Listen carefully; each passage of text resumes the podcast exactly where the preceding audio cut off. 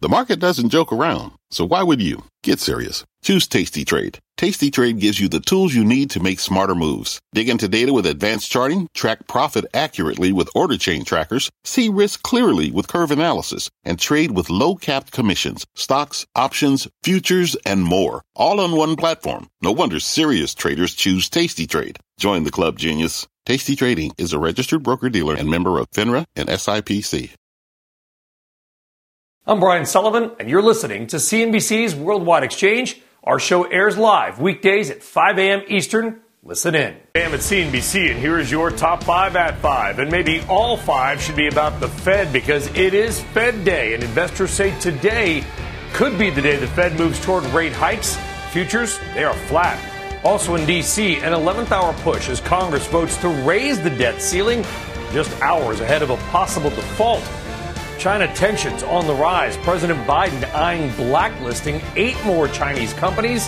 Just how will Beijing respond? Fighting COVID or big corporate overreach? The drastic steps Google is taking when it comes to vaccination enforcement. And Elon Musk is at it again on Twitter and once again going after Elizabeth Warren. It is all happening on this Wednesday, December 15th. And this is Worldwide Exchange.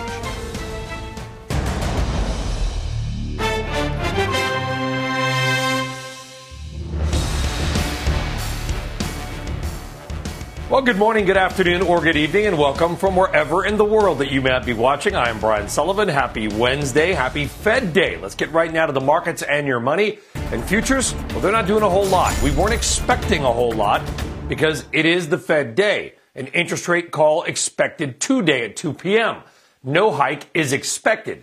But the language Jay Powell may use today about when those hikes may come and how many there could be next year is the key to, well, everything. So we'll wait for 2 p.m. This after another down day for the market that saw small caps get hit hard and technology get hit even harder. The NASDAQ yesterday falling more than 1%.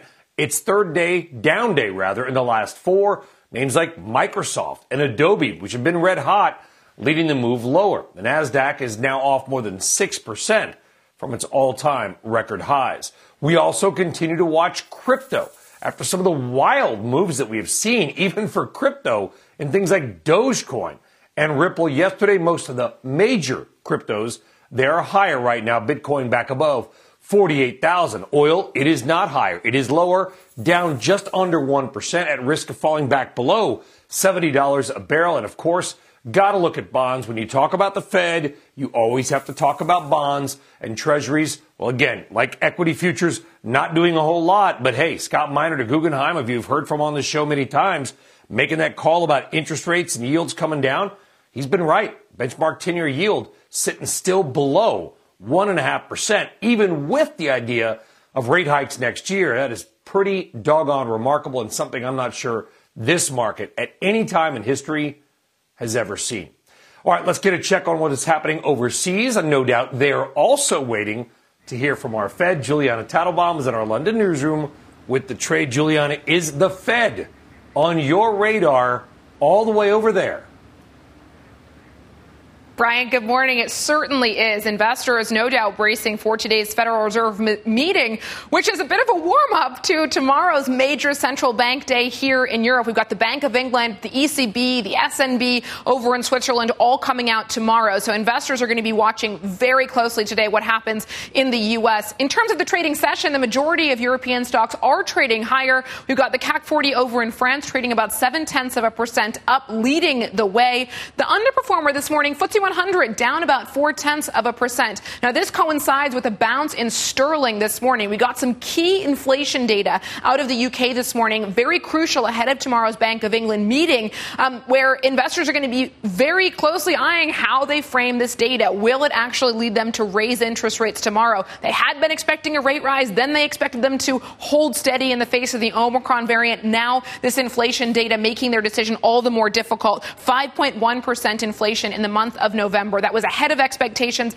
and well ahead of what we saw in October. From a sector perspective, this is what the picture looks like in Europe. We've got technology leading the way higher, 1.3%, autos, utilities, and real estate. On the downside, oil and gas, basic resources, and retail. Within the retail basket, we've got H&M and Inditex, Zara's owner, trading lower this morning. Both companies came out with updates which seem to have left investors wanting for more. Brian, we'll hand it back over to you.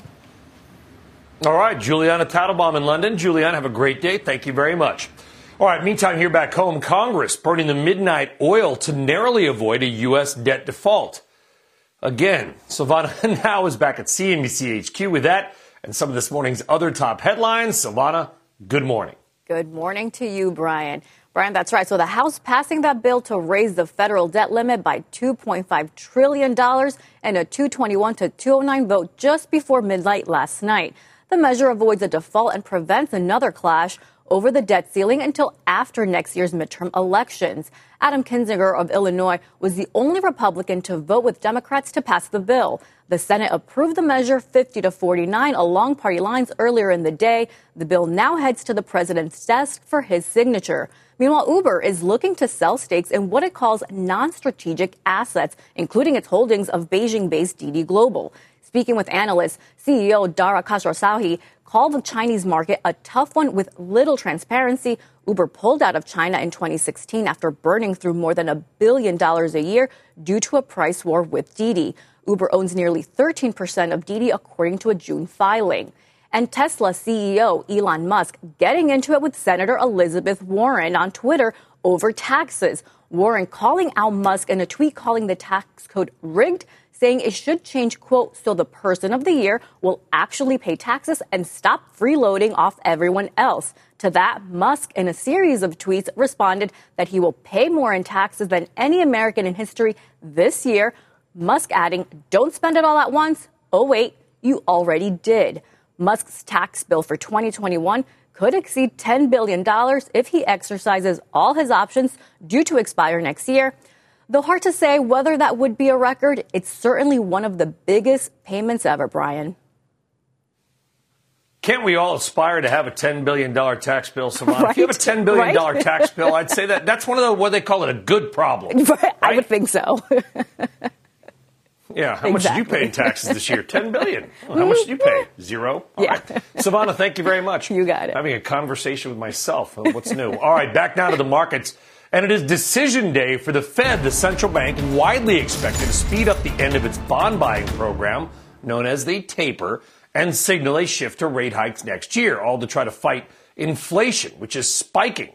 Speaking to CNBC yesterday, Bank of America CEO Brian Moynihan says it is no mystery what the Fed will do. It is more of a question of when and how fast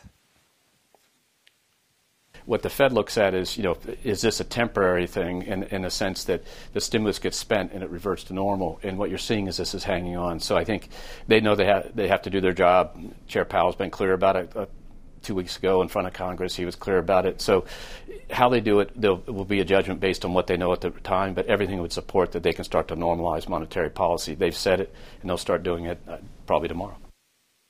All right, so let's talk more now about this, the Fed, inflation, the economy, and your money with our friend Phil Orlando, Chief Equity Market Strategist at Federated Hermes. Phil, it's great to have you back on. An important time right now because we have been rightly focused on COVID and the pandemic for the better part of two years when it comes to, well, everything.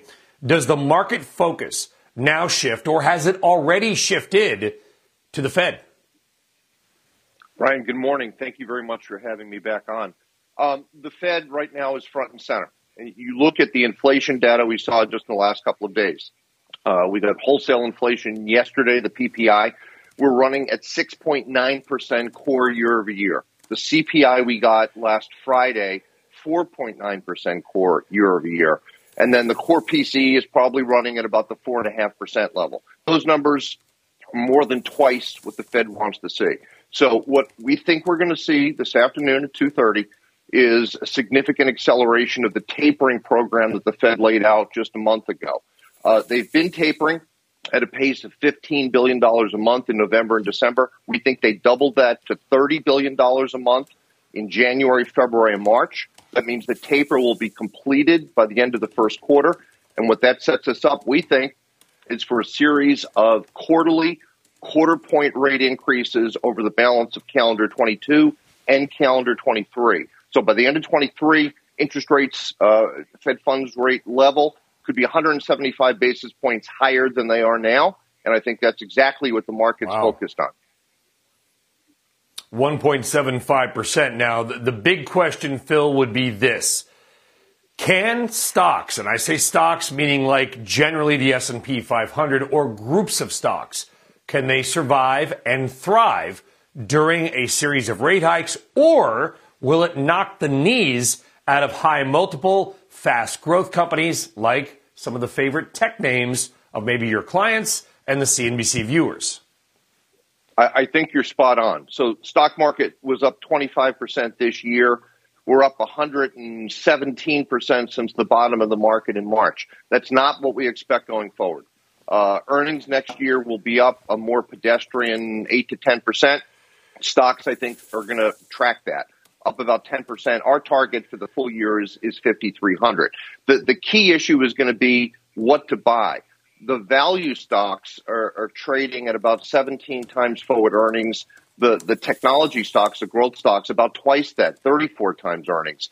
And it's these value stocks that have the pricing power that can increase their prices, increase their margins based upon the higher wages, shipping costs, commodity costs. So it's the cheaper value stocks with pricing power uh, in the U.S. market, along with small cap and international stocks.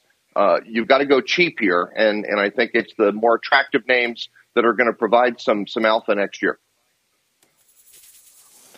Is the is the just juggernaut run of super cap tech, high valuation, high multiple.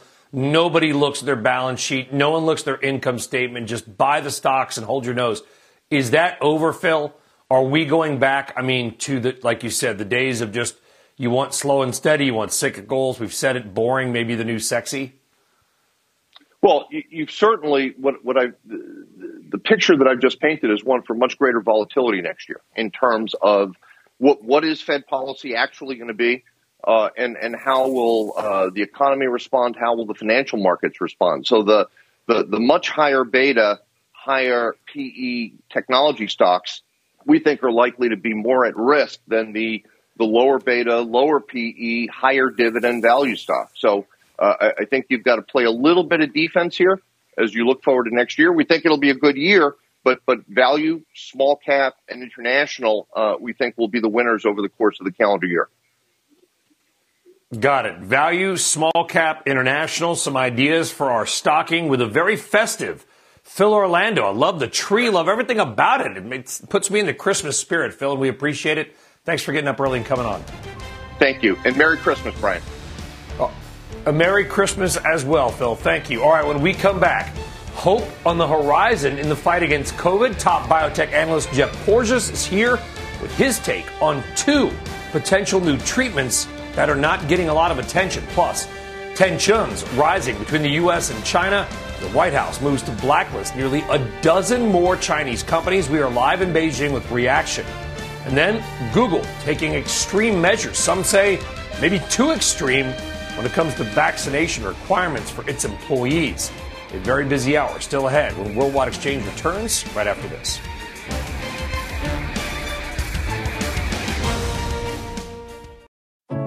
What does it mean to be rich? Is it having more stories to share or time to give? Is it being able to keep your loved ones close or travel somewhere far away? At Edward Jones, we believe the key to being rich is knowing what counts. Your dedicated financial advisor will take a comprehensive approach to your financial strategy to help support what truly matters to you. EdwardJones.com slash find your rich. Edward Jones, member SIPC. This podcast is supported by FedEx. Dear small and medium businesses, no one wants happy customers more than you do. So you need a business partner just like you. Like FedEx, who understands your passion for serving your customers because they have the same commitment towards you. That's why FedEx offers you picture proof of delivery, packageless and paperless returns, as well as weekend home delivery to 98% of the U.S. on Saturday and 50% on Sunday. See the FedEx service guide for delivery information. What's more, FedEx Ground is faster to more locations than UPS Ground. Trust FedEx for timely deliveries. See what FedEx can do for your business. Absolutely, positively FedEx. All right, welcome back. Well, COVID case counts get all the headlines. They probably shouldn't. Outcomes should be the probably only or main metric right now, not our opinion. You've heard that from two leading doctors on this very show in just the last two days.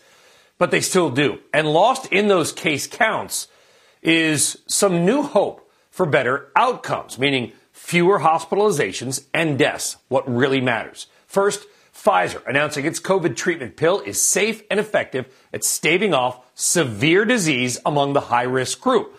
Company seeing its antiviral pill reducing the risk of hospitalization and death by 88%, even in unvaccinated people, if given within five days of the onset of symptoms. And there is another treatment possibility from a company called Brii Biosciences. Let's talk about both now with Jeff Porges. He is Director of Therapeutics Research senior biotech analyst at SVB Leerink, and someone we're pleased to get back on the program. Jeff, whenever you send out a note like this, I, I, read it. We appreciate you coming on the program because I, I know we're Omicron focused, maybe as we should be. Who knows? Case counts, whatever. Lost under that is some new hope. First, talk to us about the Pfizer pill. It, it looks good, but is it going to be approved? Well, look, I'm pretty confident the Pfizer pill will be approved. We had a bit of a debate about this today. As you know, the Merck medicine molnupiravir went to an AdCom, and the AdCom uh, sort of marginally voted in favor of approval, but that is still not approved even under an EUA. Pfizer's drug, on the other hand, has much better efficacy. It's very reassuring to see that efficacy hold up with further observation. Uh, we're almost certain that this will be approved, if not by the end of this year, which is only weeks away uh, the very beginning of next year.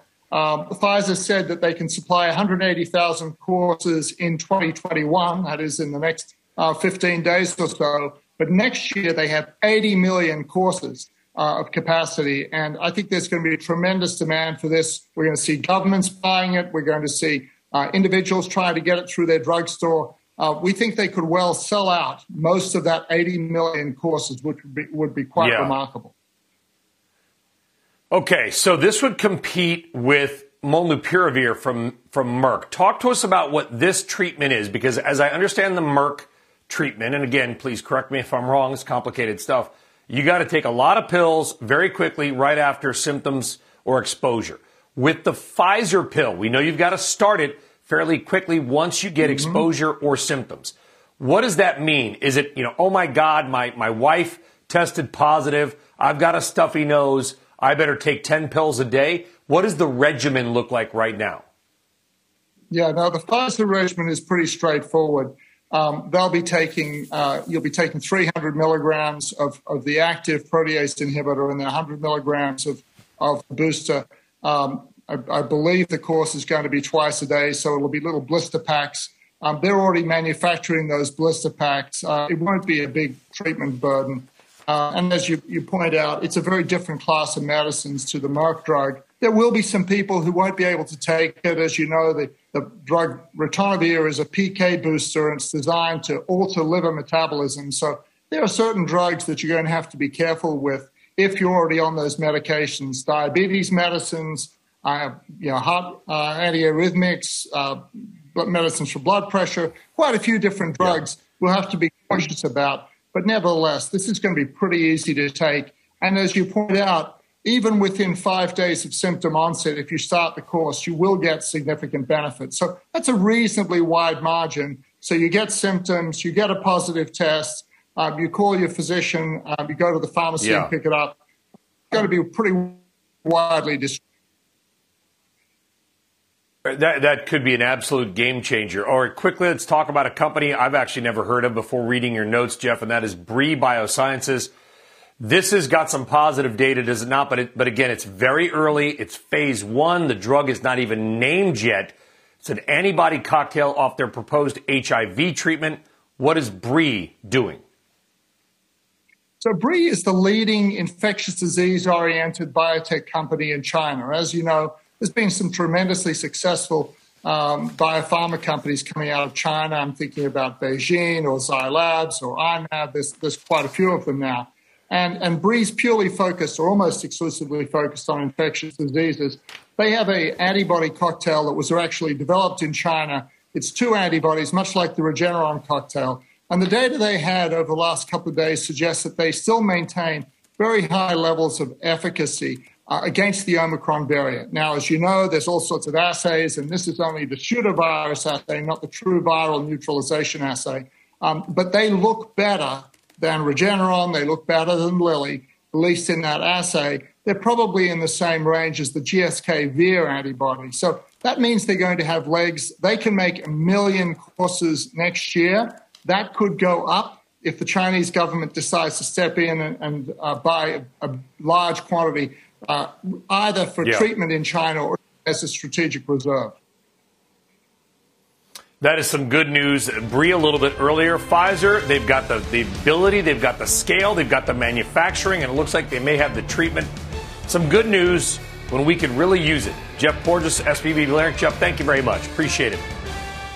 All right, on deck, a former Trump official officially in contempt of Congress. Another kind of face to face is Vladimir Putin meeting with China's Xi Jinping today, and a record breaking night for the NBA. Those full stories when Worldwide Exchange returns with Dow Futures up a touch. We're back after this. Today's big number $9.5 trillion.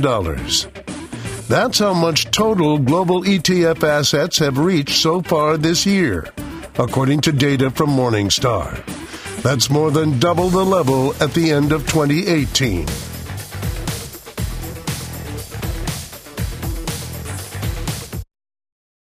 This podcast is supported by FedEx. Dear small and medium businesses, no one wants happy customers more than you do. So you need a business partner just like you. Like FedEx, who understands your passion for serving your customers because they have the same commitment towards you. That's why FedEx offers you picture proof of delivery, packageless and paperless returns, as well as weekend home delivery to 98% of the U.S. on Saturday and 50% on Sunday. See the FedEx service guide for delivery information. What's more, FedEx Ground is faster to more locations than UPS Ground. Trust FedEx for timely deliveries. See what FedEx can do for your business. Absolutely, positively FedEx. With the Wells Fargo Active Cash Credit Card, you can earn unlimited 2% cash rewards on purchases you want and purchases you need. That means you earn 2% cash rewards on what you want, like season tickets to watch your favorite team, and 2% cash rewards on what you need, like paying for parking. That's the beauty of the Active Cash Credit Card. It's ready when you are with unlimited 2% cash rewards. The Wells Fargo Active Cash Credit Card. That's real life ready. Terms apply. Learn more at wellsfargo.com slash activecash.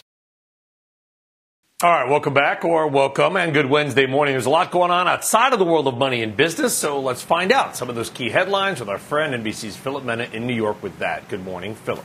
Hi, Brian. Good morning. Yeah, overnight, the House voted to hold Mark Meadows in contempt. The former chief of staff to President Trump defied a subpoena from the committee investigating the January 6th attack on the Capitol. Meadows refused to testify, citing executive privilege claimed by Mr. Trump. Now the Justice Department must decide whether or not to pursue criminal contempt charges. And President Biden is visiting Kentucky today, touring storm damage in the hard hit town of Mayfield. He'll also meet with local officials on the impacts of extreme weather. A powerful storm is drenching parts of Southern California, while up north in Soda Springs, they were pummeled by snow. Look at that. That is Interstate 80 shut down in both directions for several hours. That storm wreaking havoc on the mountain passes. Speed control limits, speed limit controls rather, are in effect for the Sierras. And finally, the NBA has a new three-point king. Golden State Warriors superstar Steph Curry sank his 2,974 three-pointer, passing passing Ray Allen for the most in NBA history. Steph Curry has now hit a three in 152 straight games. And Brian, he's five games away from that record, too. A record, by the way, that he owns with 157 consecutive games with a three. Safe to say, I mean, this is the greatest shooter of all time. Uh, it's bittersweet Philip, I'll tell you why. I, I, love Steph Curry. I'm glad he's succeeding, but I don't know if you know this. His dad was a Virginia Tech Hokie, my school. He wanted to go to Tech. He was that, that was his top choice. Virginia Tech apparently turned him down. Said he was I don't know too small or not good enough. He went to Davidson College, of course, lit it up in the NCAA tournament. We know what he's become. It's, so it's a little bittersweet. Can you imagine turning down Steph Curry? Oh. I mean, it's like the it's like that, uh, it's like that old story of that high school coach that cut Michael Jordan right from the freshman team. Uh, regrets. Yeah. Whoops. Philip Mena, thank you very much. Oh, right. it's been so great to say Steph Curry, a Hokie. All right. Anyway, straight ahead. now I'm sad. Digging into what could have been a few rough days for tech. Is it the sign of a healthy market, or is it the sign of more losses to come? We'll be right back.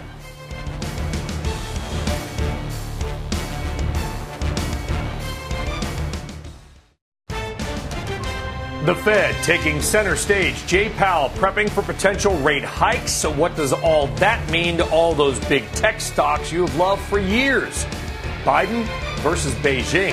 As the White House puts pressure on China with more companies put on a blacklist, we are live in Beijing. And your morning RBI and the under the radar stock trend you can say investors have really developed an appetite for lately. It is Wednesday, December 15th, Fed Day and this is Worldwide Exchange.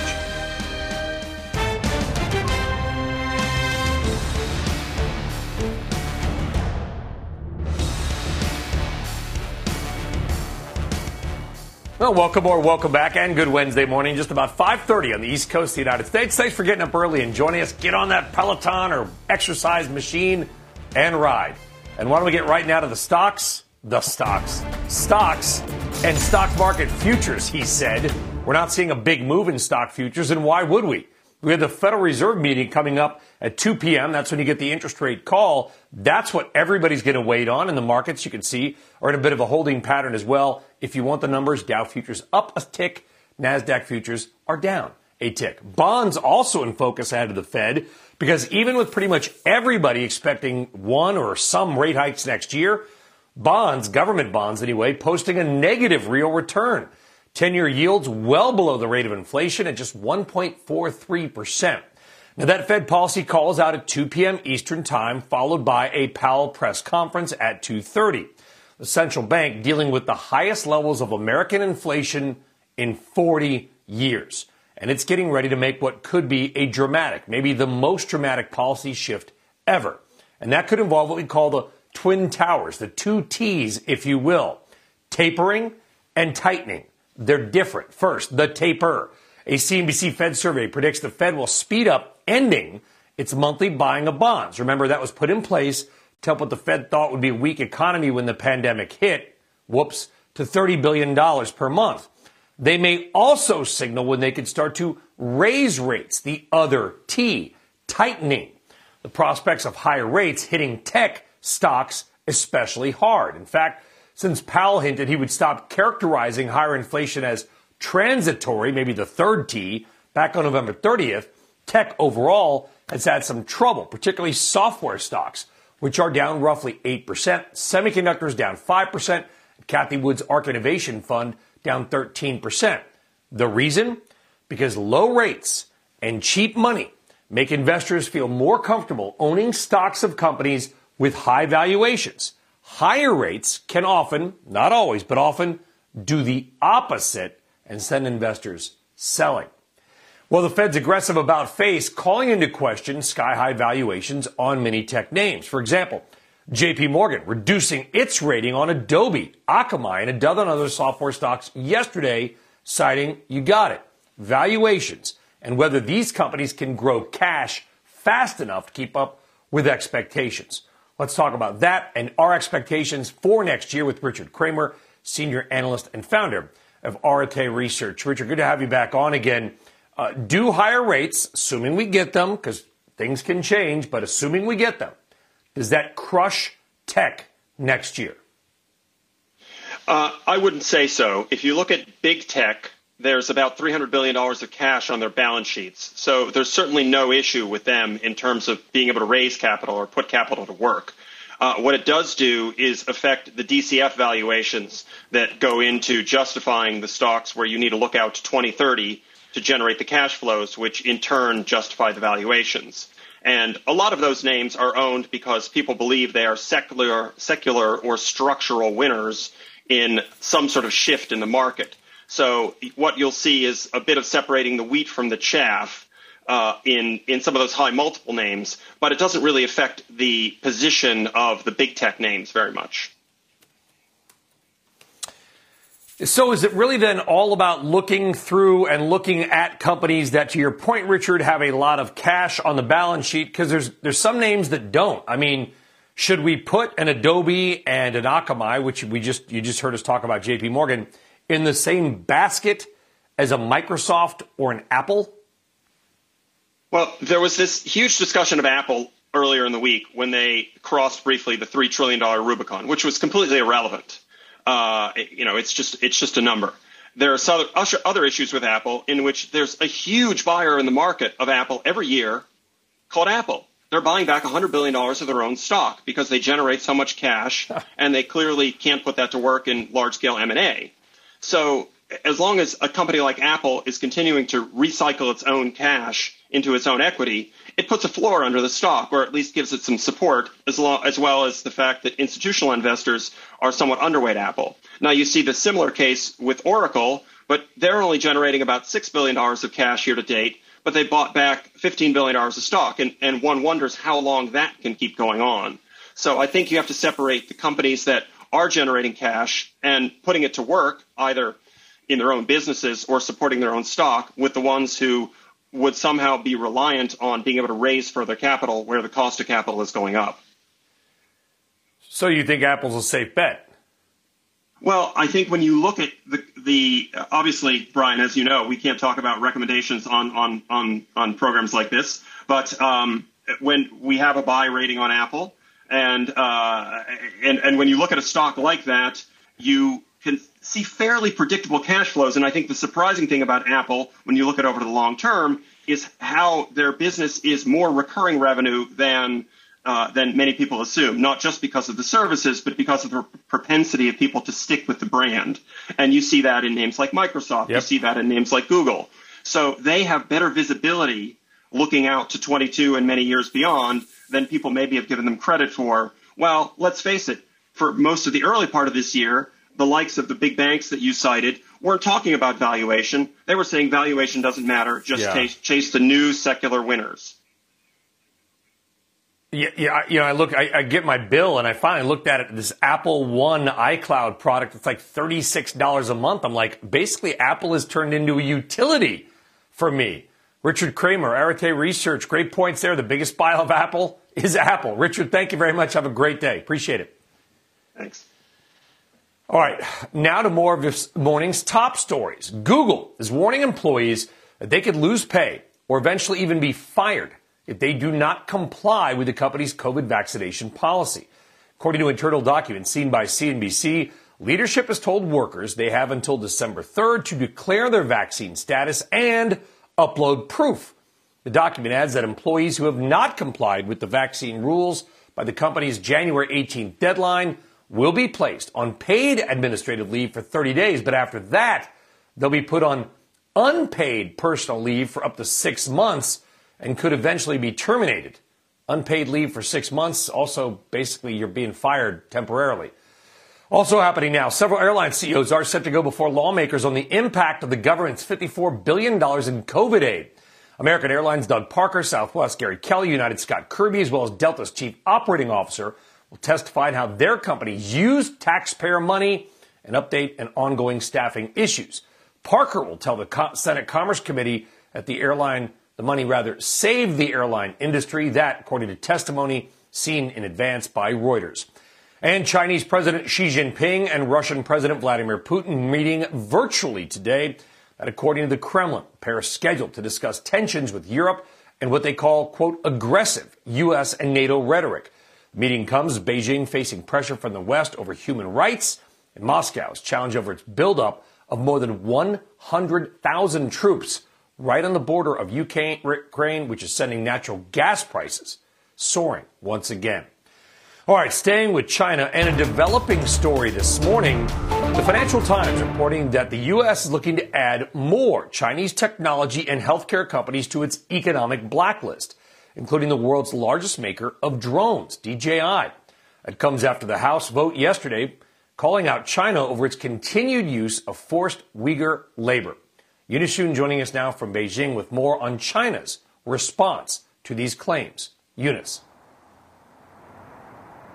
Thanks, Brian. Well, the FT cites uh, sources as saying that the Treasury Department is going to put eight companies on its Chinese military industrial complex companies blacklist on Thursday for their alleged involvement in the surveillance of the Muslim minority known as the Uyghurs in the far west. Now, these companies range from facial recognition to cloud computing. Uh, you mentioned drones. There are already 60 Chinese entities on the list, and U.S. investors are barred from taking financial stakes in any of them. The UK paper also said that the Commerce Department would add another two dozen Chinese companies to its entity list, which is essentially going to restrict American companies from exporting to them. Uh, separately, the Biden administration is considering tighter rules to limit American companies from selling to China's chip giant SMIC. Now, those reports um, hit healthcare as well as tech stocks, not only here in China, but also in Hong Kong. Uh, a Chinese healthcare index dropped 3% at one point. Uh, Hong Kong's fell by 8%. And, uh, and what's really interesting, Brian, is that investors are appearing to be very concerned about the influence that the U.S. still has on a lot of these Chinese companies that are thinking of listing or that have listed because of all these potential blacklists as well as the potential for delisting. Yeah, as we saw in the U.S. with Didi Chuxing uh, delisting from the NYSE over pressure from Beijing. On a separate note, uh, and I'm going to throw an audible here, Eunice, because I know you can handle anything. I want to talk about COVID. China has zero COVID policy. We've seen it impact supply chains as well. Uh, what are you hearing about Omicron, some of the new strains? Uh, because if you guys start to get case pops again, there's a very real chance the ports could shut down again, is there not? Yeah, that's right. And the first Omicron case was detected at a port, uh, not very far from here in Beijing, uh, in a city called Tianjin. And immediately after that, uh, Beijing authorities had uh, clamped down on that case and on the port. They were warning um, travelers uh, not to uh, go to port cities, especially during this big travel period that's coming up ahead of the Lunar New Year. Um, also, we had another case in uh, Guangdong. So this is a big manufacturing hub, and there already are mm-hmm. several manufacturers uh, in the country who have shut down, suspended production. Um, a lot of that is also because of Delta COVID, um, uh, Delta strain outbreaks, but it's still, uh, Omicron is on everyone's mind. Yeah, but COVID is in some ways COVID, whether it's Delta, Omicron, or the next one. But if we see the ports shut down again, we could see that backlog just get worse. Eunice Yoon, uh, Eunice thank you very much joining us from Beijing. Eunice, appreciate it. Have a great day. Take care. All right, coming up, expanding internet access across America. Ylan Mui is here with some new details on how to link up all Americans. And as we head to break, some other big headlines happening right now. JP Morgan becoming the latest major company to ramp up restrictions on unvaccinated employees. According to reports, the bank telling those employees based in New York City to work remotely ahead of the company's December 27th deadline for private employers to enact vaccine requirements. That's from NYC. Neiman Marcus reportedly looking at splitting itself into three separate companies. According to the New York Post, the plan would involve separating the retailer's website from its brick and mortar operation, as well as spinning off its Bergdorf Goodman line of stores. And if you own crypto, you may have seen a lot, and we mean a lot more money in your wallet yesterday. Coin prices on Coinbase and CoinMarketCap briefly, well, they went bonkers, showing gains in the millions or even trillions for some. We are sorry to say it is not real. Both companies say the issues have been resolved, but did not provide an explanation on exactly what the heck happened. Maybe you were lucky enough to sell. Who knows? If anybody out there got that money, let us know. We won't out you, but we'd love to hear from you. Wex, back right after this. All right, welcome back. We are just getting new details of a push by executives from several top tech companies to expand access to broadband internet across America. Leaders from companies including Airbnb, Square, Etsy, and eBay are set to meet with the Biden administration on the matter today. Ylan Mui joining us now with more on the plan and her exclusive conversation with the Commerce Secretary. Ylan. Well, good morning, Brian. Commerce Secretary Gina Raimondo is turning to the tech industry for help as the administration prepares to deliver billions of dollars in funding for broadband. The CEOs of Etsy and eBay, one of Airbnb's co-founders, and the CFO of Block will participate in a virtual roundtable with Raimondo this afternoon. They're going to talk about how increasing access can benefit their bottom line and the economy more broadly. Now, the administration's goal is to reach universal broadband coverage by 2030. Raimondo told me she's committed to that deadline, but cautioned the process takes time people will start to see relief pretty quickly, but this will take us years in order to get it all out the door effectively um, to achieve the vision of making sure every single American has high speed, affordable broadband. Raimondo said that improving access not only helps the biggest players, but also small businesses, especially those run by women you know, women are still not back in the workforce the way we were pre pandemic. And one way for women to make some money in a flexible way, you know, and still be able to be there for their families is on selling on Etsy, being a host on Airbnb. But you cannot do that without broadband. O'Brien, the majority of hosts and sellers on Airbnb and Etsy are female. So the administration sees this money as not just about technology, but also as a way to create a more inclusive economy. Back over to you. All right, Ylan, you said that commerce will be spending billions in taxpayer money. Do we know exactly how much? And if that amount, whatever it is, will be enough to accomplish what they want to do? Yeah, so the infrastructure package included $65 billion for broadband funding.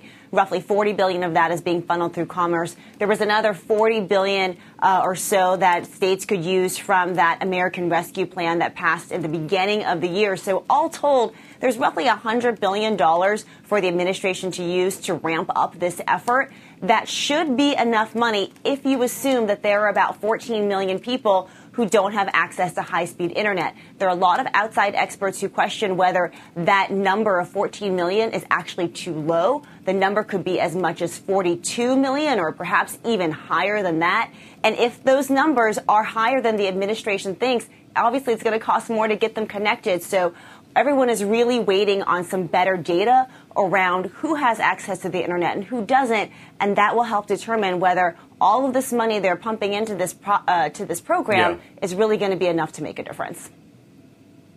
An important conversation there, and I'm assuming, Ylan, we could see the, the whole thing on CNBC.com. Yes or no? Uh, you'll be able to see the full story on CNBC.com. Check out the website. That is a yes, Ylan. Thank you very much. All right, on deck.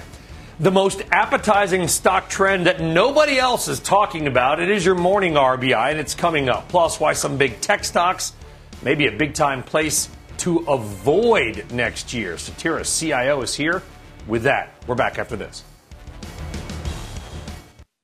Well, today's RBI is either going to make you hungry, thirsty, both, or maybe a little bit of the opposite given it's not even 6 a.m. Because today's most random thing is to look at what has been a hot stock market trend lately. And there definitely is an under the radar trend that you may not have noticed. I mean, we certainly didn't until we ran the numbers.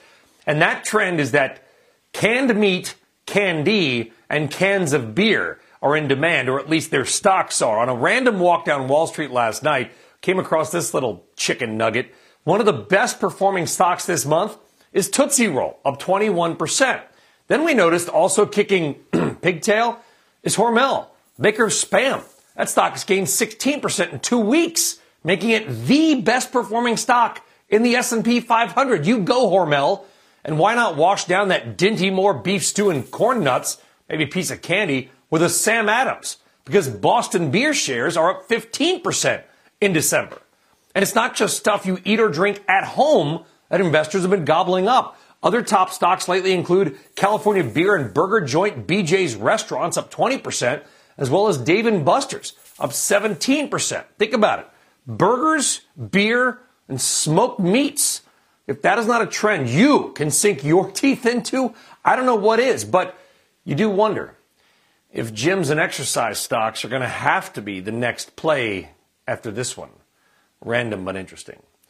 All right, let's stick with the food theme and the markets because Cetera Investment Management is out with their 2022 projections, and they are treating their outlook like a multi course meal with a dash of the economy sprinkled in and maybe even a side of bonds. Let's bring in now Gene Goldman. He is Chief Investment Officer for Cetera and joins us now. Uh, Gene, welcome. We tried to tie them together. I'm not going to ask you if you're buying shares at Tootsie Roll, but do you think sort of these, you know, these cyclical type companies, consumer staples, not exactly sexy, that they could be the winners in 2022?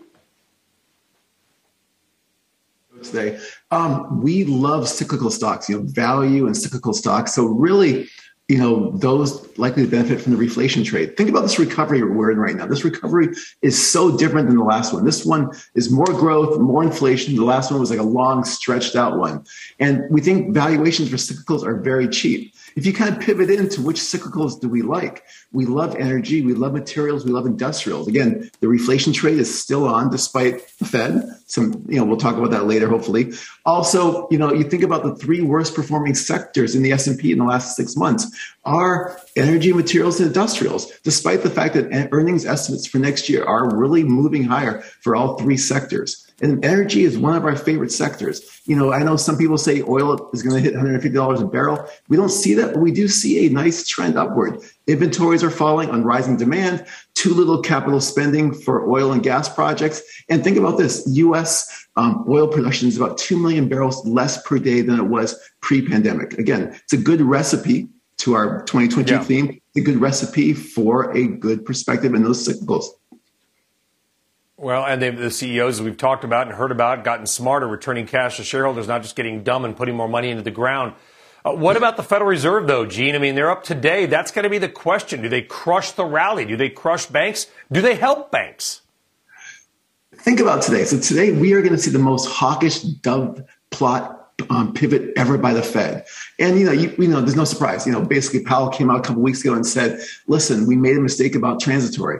And also, if you look at our tool, we have a tool called the Fedometer that we we produced a few months ago. We produced on an ongoing basis. This tool anticipates Fed policy shifts based on market conditions. And this tool, the Fedometer, is screaming, "We need a more hawkish Fed." One example data point: the Fed funds rate is too low. You look at the spread between the Fed funds rate and CPI. This is at record wide. So what does that say for the Fed today? Three things. Number one, everyone expects it. We expect it. Um, expect the Fed to double their taper. This puts an end to tapering around at the end of Q1 as opposed to Q2. Second of all, Fed raises inflation estimates. And the third of all, more dots suggest more uh, likely of a rate hike in 2022.